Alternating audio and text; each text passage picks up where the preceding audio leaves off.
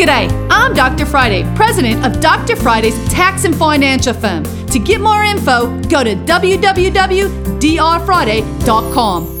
This is a one minute moment. Qualified charitable deductions. If you are 70 and a half or older and you are taking required minimum distributions, you are most likely going to qualify for this. Qualified charitable deduction is a dollar for dollar deduction of your income. All you have to do, call the custodial of your 401k or IRA where you're taking your RMDs. Say, hey, I want to give my church this much money. Please write it out. It's considered a charitable deduction. At that point, will be reduced from your 1099R, and this will put more money in your bank. It's easy to give money for the charities. It is a win win, people look at qualified charitable deduction. You can catch the Dr. Friday call in show live every Saturday afternoon from 2 to 3 p.m. right here on 99.7 WTN.